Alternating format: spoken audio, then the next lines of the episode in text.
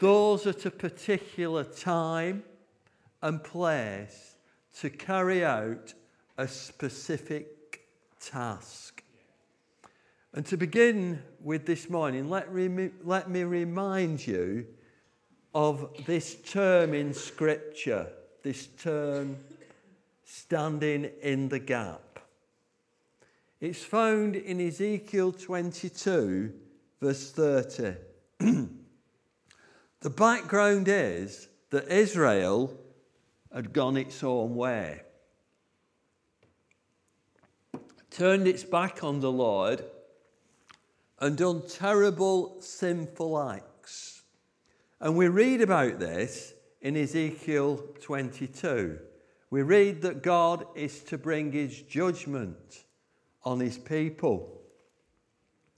However, he's looking for someone to stand in the gap. Let me read to you from Ezekiel 22 29 and 30. This is what the sovereign Lord says when the Lord has not spoken.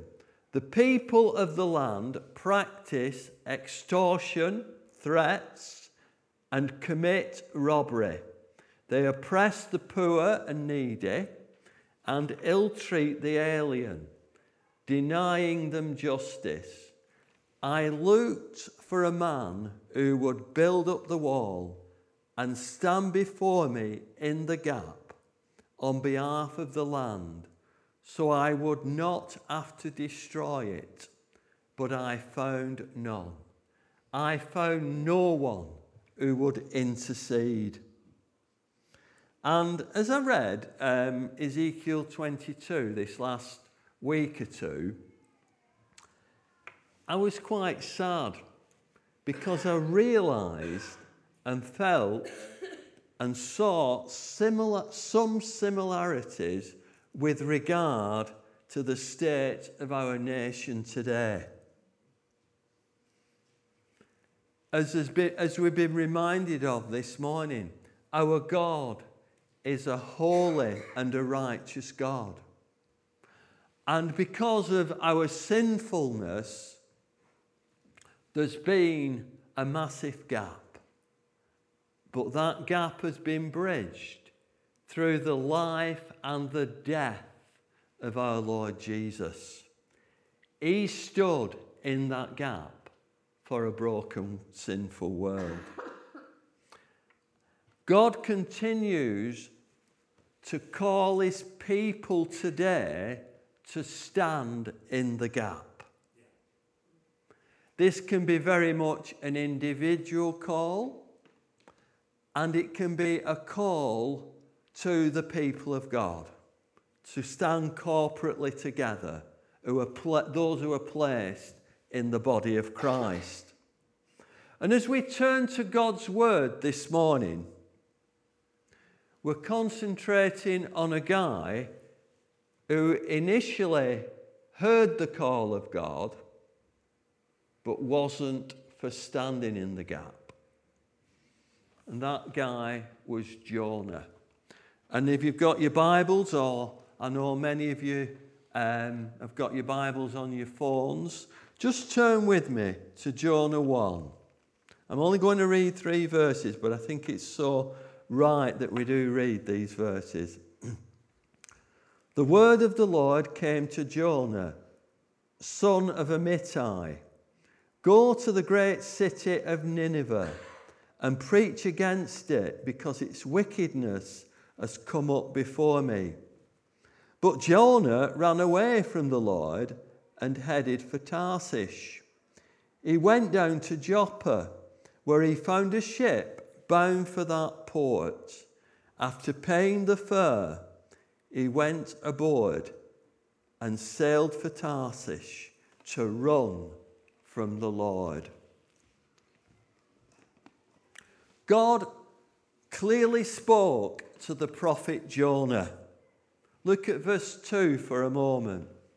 Go to the great city of Nineveh and preach against it because its wickedness has come before me. How does Jonah respond to the call of God on his life, the task that God has given him, how does he respond and stand in the gap? Well, first and foremost, he doesn't. He doesn't. He does a runner. He goes in the opposite direction. Have a look at verse 3. But Jonah ran away from the Lord and headed for Tarshish. If you look on an Old Testament map, you see that Nineveh is to the northeast and Tarshish was to the, was to the west. So, what did Jonah do? He heard the call of God and he ran in the opposite direction to what God had said to him. And I want to say quite clearly this morning that is never, ever a good idea. Because it gets us in an absolute mess. It really does. Sin brings us down. It might be attractive for a season. We might be attracted by it for a season. However, it does bring us down. We can try and cover it up. We can seek excuses and try and reason it out why it's okay. We can try in our own minds to convince ourselves. However, when we go our own way instead of God's way, it's never a good way to go. And I can say that from experience. There's been times in my life when I've wanted to go my way instead of God's. Let's consider some background here for a moment. Nineveh is the capital of, or was the capital of the Assyrian Empire. The Assyrians were a very powerful and brutal nation. They had one goal, and that one goal was to conquer, to take territory, to increase power and from all accounts, Nineveh was a very nasty place to be.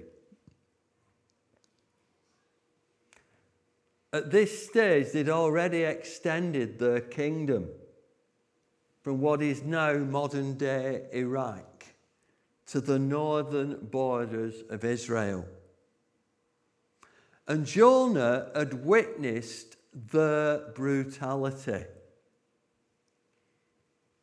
And so the last thing he wanted, or would have wanted, was for this people to be given an opportunity to hear God's word, to repent, and to embrace the grace and the mercy of God. Jonah wanted them punished because the way his people had been treated. He wanted revenge. He wanted their blood. Clearly, though, it was direct disobedience on Jonah's part. And what does he do? As I said earlier, he does a runner. And this is something that we can all try to do in our lives when we're not in that right place in God. But you know, on our part, I've got to say, it is futile. Because if we're the Lord's, we're the Lord's. And I think I just, that wasn't in my notes at all, but I think somebody needs to hear that this morning. That if you're the Lord's, you're the Lord's. Okay, let's move on. It is futile on our part, for our God is omniscient. He's all wise, He's all knowing, He's everywhere. Nothing is hidden before the Lord. You know, we can hide things from one another. And we're all good at it to a greater or lesser degree. But we cannot hide anything from the Lord. He's infinite wisdom. David had it so right, didn't he? In Psalm 139, when he said, Where can I go from your spirit? Where can I flee from your presence? If I go to the heavens, you are there. If I make my bed in the depths, you are there. And the there are times when we seek to run from the Lord, when we seek to blank Him out. But you know what? There is no hiding place from Him. We may run, but He's a far better runner than you and I. We cannot outrun God. Again, the words of David in Psalm 139, verse 7 Where can I go from your spirit? Where can I flee from your presence? Well, Jonah disobeyed God. He did a runner. And I'm sure we can all recall that it was all downhill for him. Let's just have a look at that. He goes down to Joppa and he sails for Tarshish. And there's a great storm. And we're told in verse 4 that it's the Lord who sends the storm. Now, this is an incredible contrast to what the Lord Jesus did in the, in the Gospels. Because as you read the Gospels, you see that the Lord Jesus so often calmed the storm. But in this case, the Lord God sends the storm. And it was incre- incredibly violent on that ship. Have you ever been on a ship when it's violent? It, it's not a nice experience at all. It's lovely as you're cruising along, but when you're on that ship and it's violent, it's not very, very good at all. And it was incredibly violent on this ship. And the ship threatens to break up. The experienced sailors were absolutely terrified. They'd be holding on for their very dear lives, I'm sure. But where is Jonah? Well, he's oblivious to all that's going on. He's down in the decks, asleep. And after waking him, the sailors rightly start to question Jonah. At this point, he comes clean and confesses that he's a Hebrew who worships the Lord. Realizing it was all his doing, Jonah says to the sailors, Pick me up and throw me into the sea, and all will be calm. That's in verse 12.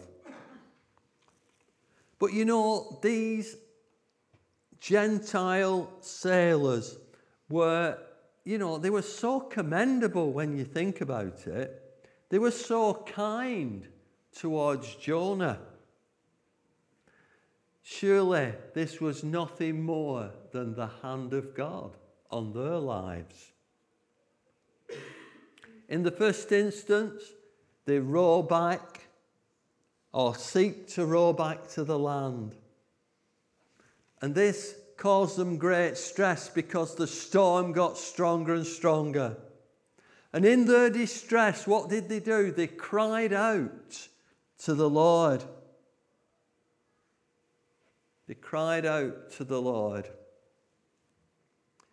And eventually, they did as Jonah asked. They threw him into the sea.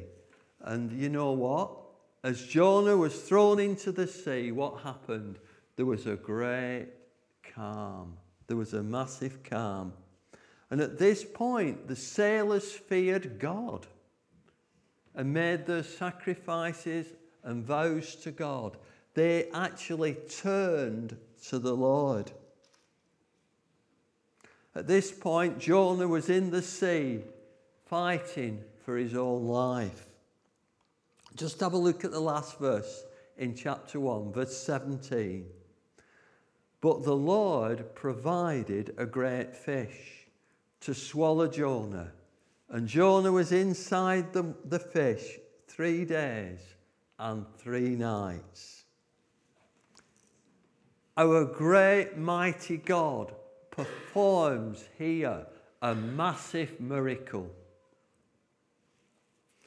And this is, you know, quoted by the Lord Jesus in Matthew 12, relating to his own death and glorious resurrection. And this is what Jesus says about this instance. For as Jonah was three days and three nights in the belly of the huge fish, so the Son of Man will be three days and three nights in the heart of the earth. Jonah was too precious to the Lord to allow him to sink and to drown in the depths of the sea. And I believe that as Jonah was inside the, the belly of the great fish, God dealt with Jonah. Just have a look at what Jonah actually says as he cried out to the Lord in chapter 2, verse 2. In my distress, I called out to the Lord, and he answered me. From the depths of the grave, I called for help, and he listened to my cry.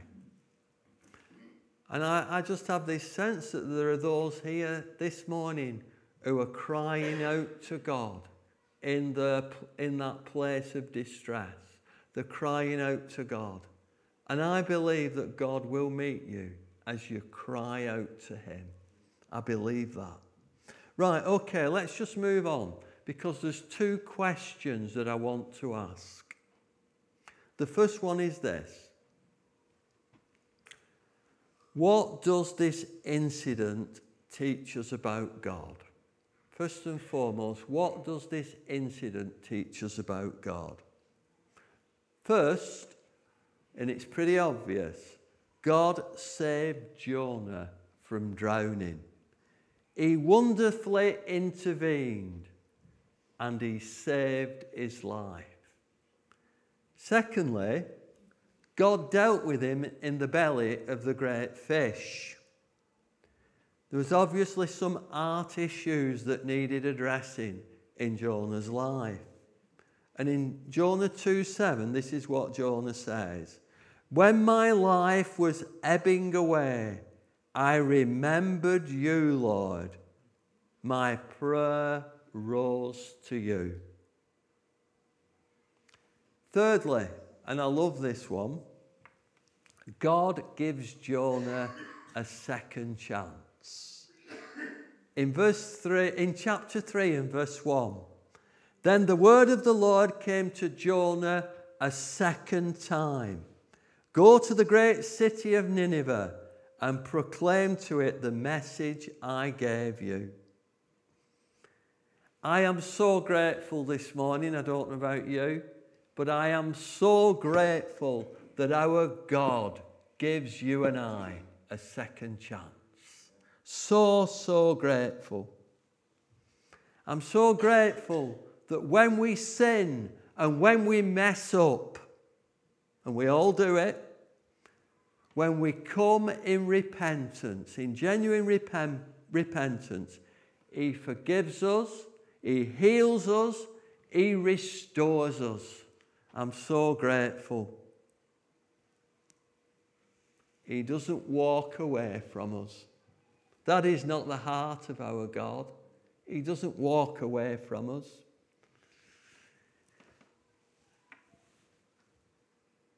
He's our Father. And you and I are His sons and His daughters. And you know what? He's not just our Father, He's a good, good Father. He really is. His heart is for all to repent and believe in Jesus.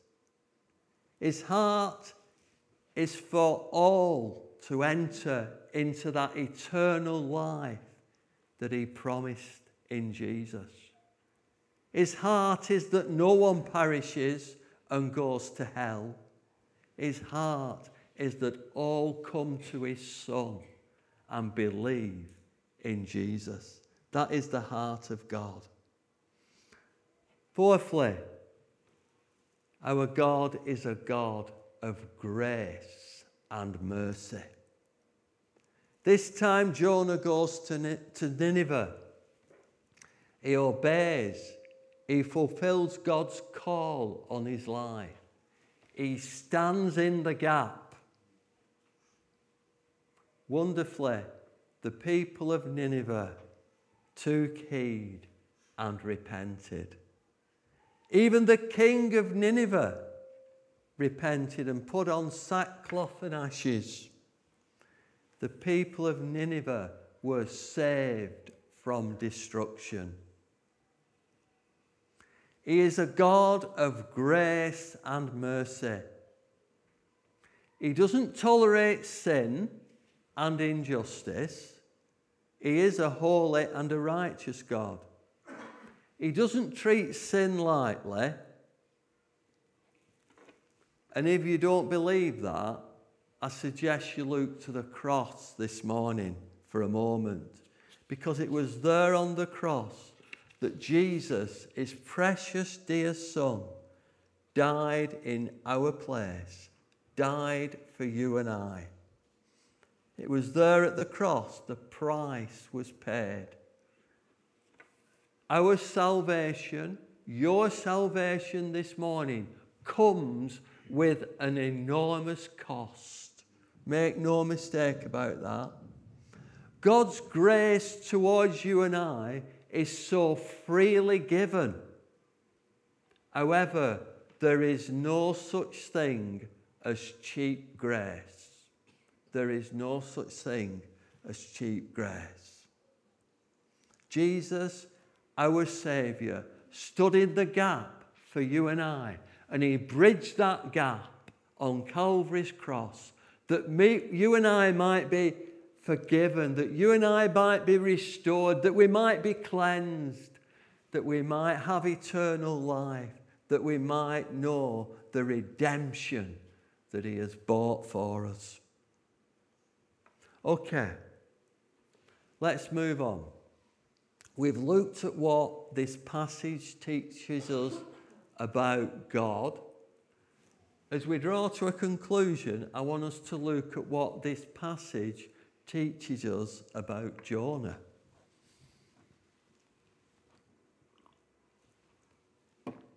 First of all, Jonah went his own way in that very first instance. He didn't do what the Lord asked of him and it caused a lot of pain in his own life and for others. It's important, you know, that you and I walk in obedience, that we follow what the Lord is saying to us. When I first became a Christian, we used to sing a song, and it was this For me to live is Christ, and to die his gain. To hold his hand and walk his narrow way. And it went on to say, There is no peace, no joy, no thrill like walking in his will. For me to live is Christ, and to die is gain. Mary, the mother of Jesus at the wedding of Cana, said to his disciples, Do whatever he asks of you. Do whatever he asks of you. Secondly, Jonah had been shown so much grace and mercy at the hand of God. However, he was so poor at showing grace and mercy towards these Ninevites who had repented before God. In fact, if you look at chapter 4, he was angry because God had shown them grace and mercy as they'd come to that place of repentance. And this is what he said I knew that you are a gracious and compassionate God, slow to anger and abounding in love, a God who relents from sending calamity. Now, O Lord, take my life away. It is better for me to die than to live. And the Lord replied, Have you any right to be angry? Unlike Jonah, let's be a people who have received grace and mercy. Let's be a people who show in our lives and by our actions His grace and His mercy. Let's be those people. Let's really be those people. May we be those who show God's grace and mercy, overcoming our own reluctance, prejudice, and narrow mindedness. One prayer that I so often find myself praying is this Lord, keep my heart soft, keep it pliable. I don't want to be hard hearted. I don't want to be cynical. And you know what? We can all get hurt. We can all be hurt by one another. But we've got to get over it. We really have. As we have been forgiven, we've got to forgive. There's no other way for us as Christians. And I just don't want to become hard hearted and cynical. I want to be keeping my heart soft before God open to others and open to the leading of the Holy Spirit. In the first instance, Jonah did a runner.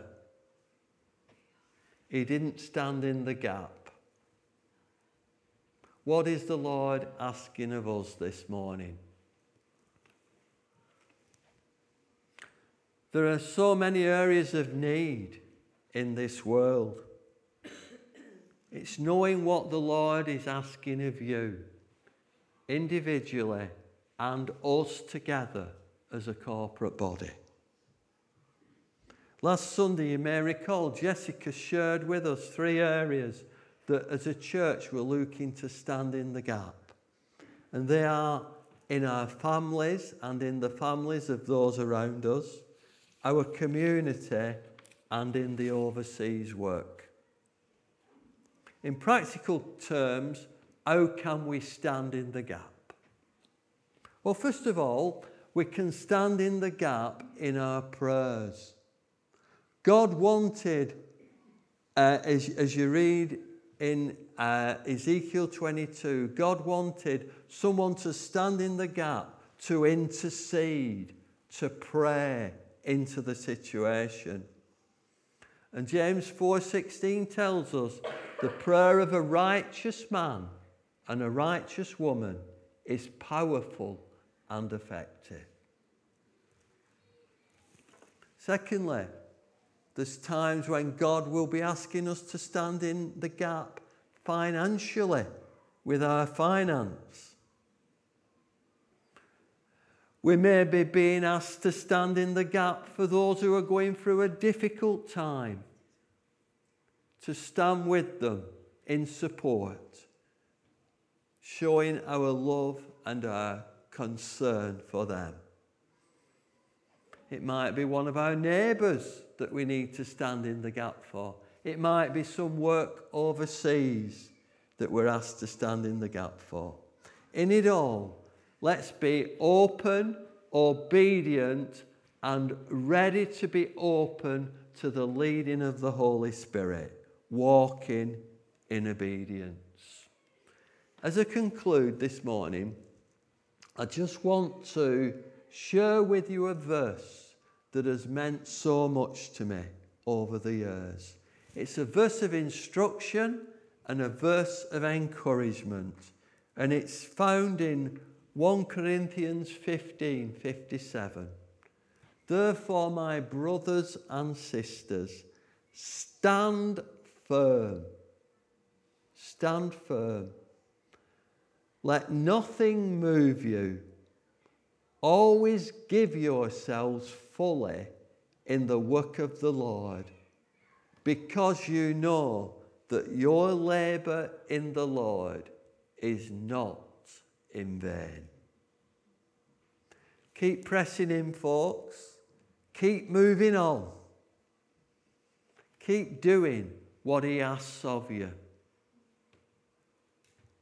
individually and us together in the body of Christ locally here at King's. Let's pray. Lord, we truly want to be those who hear your voice and follow. Those who do just what you're asking of us,